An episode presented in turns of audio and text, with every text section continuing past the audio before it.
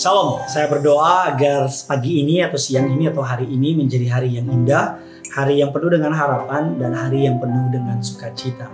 Tetap semangat, tetap kuat dalam mengiring Yesus karena jerih payah saudara dalam melayani Tuhan, mencari Tuhan, mengikut Tuhan tidak pernah sia-sia. Yuk sama-sama tundukkan kepala, kita bersatu dalam doa. Tuhan Yesus yang baik, kami berterima kasih untuk kebaikanmu dalam hidup kami.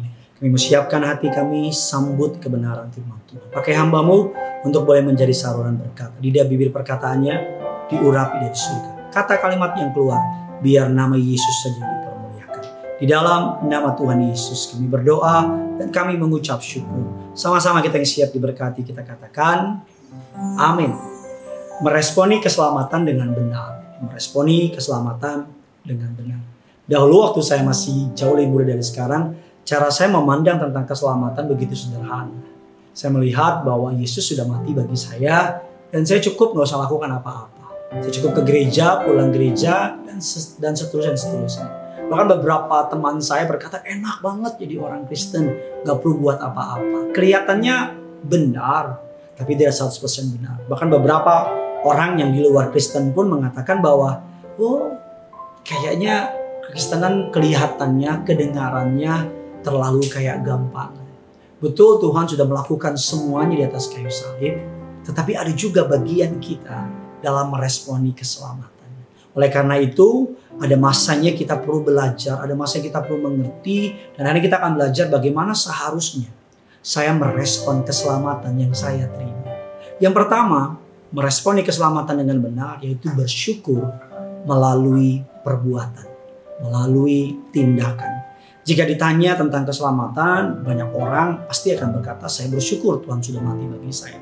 Tetapi saya percaya rasa syukur saja tidak cukup. Karena setelah bersyukur, kita harus bertindak pada level selanjutnya yaitu action, yaitu sebuah tindakan. Apakah Anda pernah membaca kisah tentang ke-10 orang kusta? Kita mengatakan dalam Injil Lukas 17, 11, 15, 10 orang kusta di tengah perjalanan mereka orang-orang yang dijauhi oleh masyarakat, bahkan mereka nggak boleh tinggal dalam kota, bahkan kalau ketemu sama orang mereka harus memukul dirinya berkata najis, najis, najis. Bahkan mereka bertemu dengan Yesus dan mereka minta supaya Yesus menyembuhkan mereka. Nah kita mengatakan ke sepuluh sepuluhnya sembuh, tapi hanya satu yang kembali kepada Yesus. Nah, kita mengatakan bahwa mereka hanya mendapat sembilan orang, hanya mendapat berkat kesembuhan. Tapi yang satu orang kembali mendapat berkat kesembuhan dan juga mendapat berkat keselamatan. Sembilan orang hanya berpikir pendek, yang penting saya sembuh. Tapi satu orang yang kembali, dia tahu dia sudah disembuhkan oleh Tuhan. Dia tahu dia diselamatkan. Dia tahu dia bisa kembali ke keluarganya. Dia tahu dia bisa memeluk lagi anaknya. Dia tahu dia bisa kembali ngobrol sama tetangganya. Dia tahu dia bisa kembali berkumpul dalam komunitas, dalam lingkungannya. Tapi sebelum dia melakukan itu, dia mau mendatangi Yesus. Kita mengatakan orang tersebut berlutut dan mengucapkan syukur kepada orang, kepada Yesus. Orang kusta itu ketika mendapati dirinya sembuh, dia berlari mendapati Yesus memuliakan Allah dengan suara yang nyaring. Bahkan celakanya satu orang kusta yang balik itu adalah orang Samaria. Tersungkur depan kaki Yesus dan mengucap syukur kepadanya. Adakah kita bersyukur kita yang telah dipindahkan dari kerajaan maut kata Alkitab kepada kerajaan anaknya yang tunggal. Kita yang harusnya ditimpa cawan murka Allah justru ditimpa oleh anugerah kebaikan Tuhan. Seperti orang kusta kita adalah orang-orang yang sakit secara rohani. Seperti orang kusta ketika kita mengalami dosa dan sebagainya kita dijauhi dari orang-orang sekitar kita. Ketika kita mengaku dosa kita, bertobat dan dibaptis, kita pun menerima kesembuhan secara rohani. Bahkan kita mengalami yang namanya dari jauh dari Allah, dia dekatkan dengan Allah. Dari musuhnya Allah menjadi kawan sekerja Allah. Bahkan dari orang yang harusnya binasa, beroleh anugerah kasih karunia yang melimpah. Bagaimana cara kita merespon? Rasa syukur itulah. Rasa syukur harusnya memotivasi kita untuk memuliakan Tuhan. Bagaimana caranya kita bersyukur atas kesembuhan yang Tuhan berikan? Kita mengatakan mengucap syukur menjadi teladan dalam perbuatan kita, menjadi teladan dalam hidup kita, tidak lagi hidup dalam dosa, melainkan hidup dalam kebenaran. Dengan kata lain, menanggalkan manusia lama dan hidup dalam manusia baru. Meninggalkan dosa hidup benar memang tidak mudah. Namun rasa syukur karena Tuhan telah menyelamatkan. Rasa syukur karena Tuhan telah menyembuhkan. Rasa syukur karena Tuhan telah menolong kita. Akan memampukan kita. Contoh, misalnya dulu kita suka mencuri. Ketika kita mengalami pertobatan diselamatkan. Kita tidak lagi mencuri. Tapi kita sekarang suka memberi. Dulu suka ngomong yang jorok, ngomong gak berguna. Ketika kita diselamatkan. Ucapan syukur kita berubah. Kita tidak lagi mengatakan perkataan yang jorok tidak berguna tapi kita mau pakai perkataan kita untuk menguatkan satu dengan yang lain. Dulu orangnya pemarah, emosian, sensi, baper dan sebagainya. Tapi sekarang kita penuh kasih, penyabar, pengampun, dan tidak menaruh dendam kepada orang lain. Ada sebuah perubahan hati yang bertobat, cuma Tuhan yang tahu. Tetapi buah dari pertobatan dapat dirasakan oleh orang-orang di sekitar kita. Respon kita menghadapi keselamatan yang kedua, tidak menyia-nyiakan anugerah keselamatan dari. Hari-hari ini ada beberapa pengajaran yang secara pribadi sebagai hamba Tuhan membuat saya sedikit khawatir. Ada sebuah kerisauan dalam hati saya. Ada, ada pengajaran yang mengatakan bahwa karena kasih karunia, karena keselamatan, apa pun yang kita lakukan tidak dapat mempengaruhi keselamatan tersebut. Mau jungkir balik kayak, mau bunuh orang kayak, mau buat apa pun, keselamatan kita tidak dapat dibatalkan. Saya percaya bahwa Allah kita maha kuasa, maha pengampun.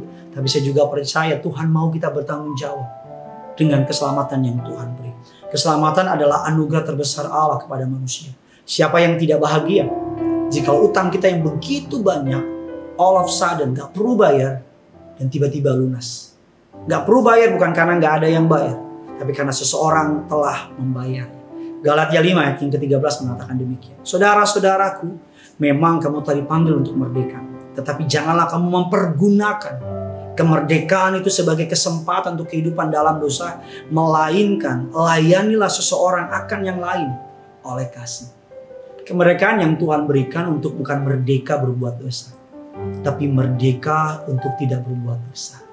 Ada orang berkata kan hidup saya Tuhan udah bayar saya. Bebas dong saya mau buat apa. Harusnya dibalik. Ini kan hidup saya Tuhan sudah tebus, saya berikan kepada Tuhan. Saya akan melakukan apa yang Tuhan mau untuk saya lakukan. Seorang novelis ternama dari Brazil namanya Paulo Coelho mengatakan demikian. Sebuah kesalahan yang dilakukan lebih dari sekali adalah sebuah keputusan. Sebuah kesalahan yang dilakukan lebih dari sekali adalah sebuah keputusan. Mengulangi sebuah kesalahan lagi dan lagi bukan sebuah kesalahan lagi. Tapi menjadi sebuah keputusan menjadi sebuah keyakinan. Kalau ada orang jatuh, bangun lagi, jatuh, bangun. Dan gak belajar terus jatuh, jatuh, jatuh. Dan dengan gampangnya mengklaim anugerah Allah. Saya percaya anugerah Allah sangat mahal dan tidak semurah itu. Saya percaya bahwa Tuhan, Galatia 6 ayat 7 mengatakan demikian. Jangan sesat, Allah tidak membiarkan dirinya dipermainkan. Karena apa yang ditabur orang, itu juga yang akan dituainya. Galatia 6 ayat ke-7. Kemerdekaan kita dari dosa hendaknya kita memakai ini menjadi kesempatan untuk kita bersaksi, untuk kita memuliakan nama Tuhan. Mari kita gunakan keselamatan yang Tuhan beri untuk hidup lebih baik. Yang ketiga yang terakhir respon kita terhadap keselamatan. Kita mengatakan mengerjakan keselamatan dengan giat. Mengerjakan keselamatan dengan giat. Tetapi Alkitab mengatakan demikian, tetapi karena kasih karunia Allah aku ada sebagaimana aku ada sekarang. Dan kasih karunia yang dianugerahkannya kepadaku tidak sia-sia. Sebaliknya aku bekerja lebih keras daripada mereka semua. Tetapi bukannya aku melainkan kasih karunia Allah yang menyertai aku. Demikianlah seharusnya kita memandang keselamatan yang Tuhan beri. Bukan kesempatan untuk berdiam diri, apalagi bermalas-malasan. Tapi pergunakan kesempatan keselamatan yang Allah beri untuk bekerja giat, memuliakan Allah. Filipi 2, 12, 13 mengatakan demikian. Hai saudara-saudaraku yang kekasih, kamu senantiasa taat. Karena itu, saya suka sekali, karena itu tetaplah kerjakan keselamatanmu dengan takut dan gentar. Bukan saja seperti waktu aku masih hadir, tetapi terlebih pula sekarang aku tidak hadir. Karena Allah lah yang mengerjakannya di dalam kamu, baik kemauan maupun pekerjaan menurut kerelaannya. Rasa syukur yang berpadu dengan tindakan, yang berpadu dengan kegiatan yang giat untuk memuliakan Allah akan mendorong kita mengerjakan keselamatan tersebut. Renungkan firman Tuhan, baca baca firman, masuk dalam pujian penyembahan agar hidup kita boleh menjadi saksi Kristus. Inilah saatnya untuk kita terus teguh mengerjakan keselamatan kita. Terus berusaha, terus berbuah, terus berjuang sampai kedatangan anak manusia yang kedua kali. Bagikan kabar baik ini sebanyak mungkin kepada orang-orang di luar sana agar mereka boleh mengalami kasih Kristus, agar mereka boleh mengalami kebaikan Kristus. Tulis kolom komentar di bawah bagaimana saudara mendengar firman Tuhan ini dan bagaimana respon saudara ketika saudara mendengar bahwa Tuhan sedang menyelamatkan saudara agar firman Tuhan ini menjadi kekuatan bagi saudara dan saya. Mari sama-sama kita datang sama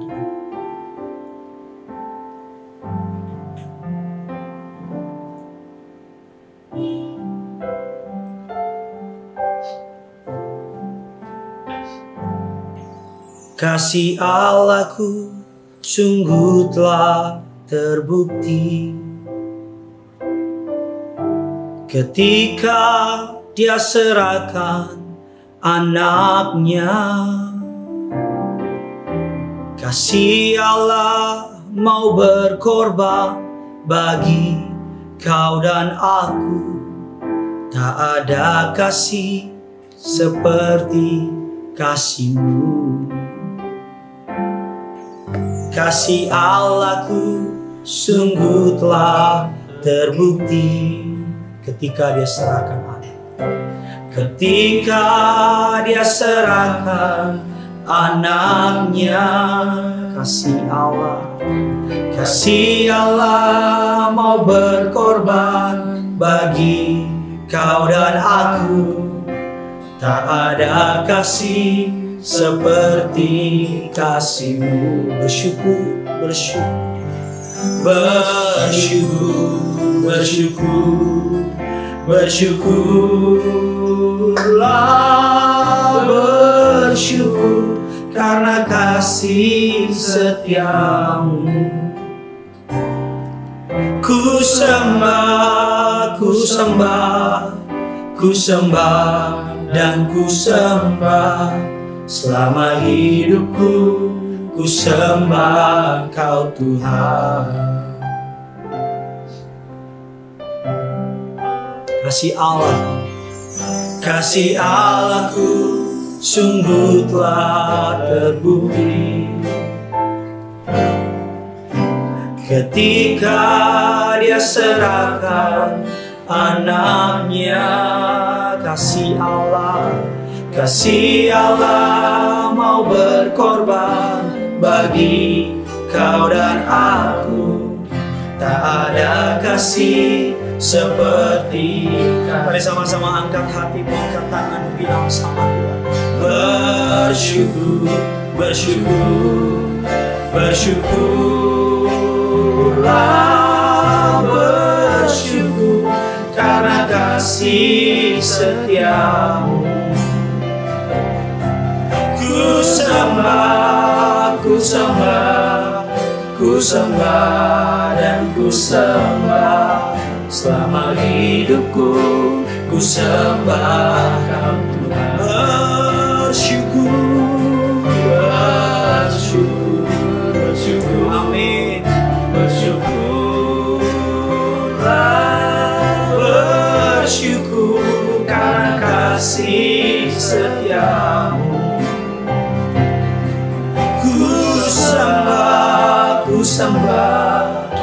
sembah dan ku sembah selama hidupku ku sembah kau Tuhan.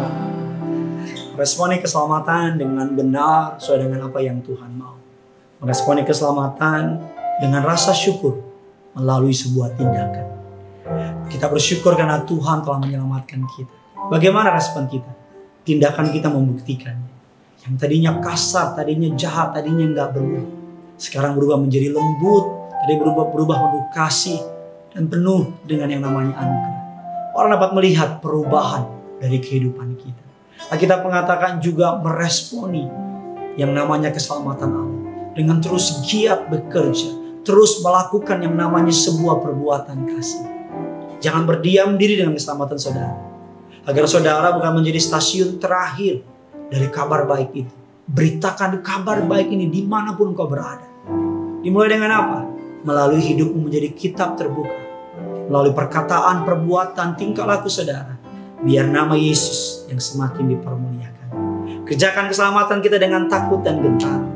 Agar nama Tuhan dipermuliakan. Bilangan orang benar makin bertambah di bangsa ini. Dan nama Tuhan yang makin dipermuliakan.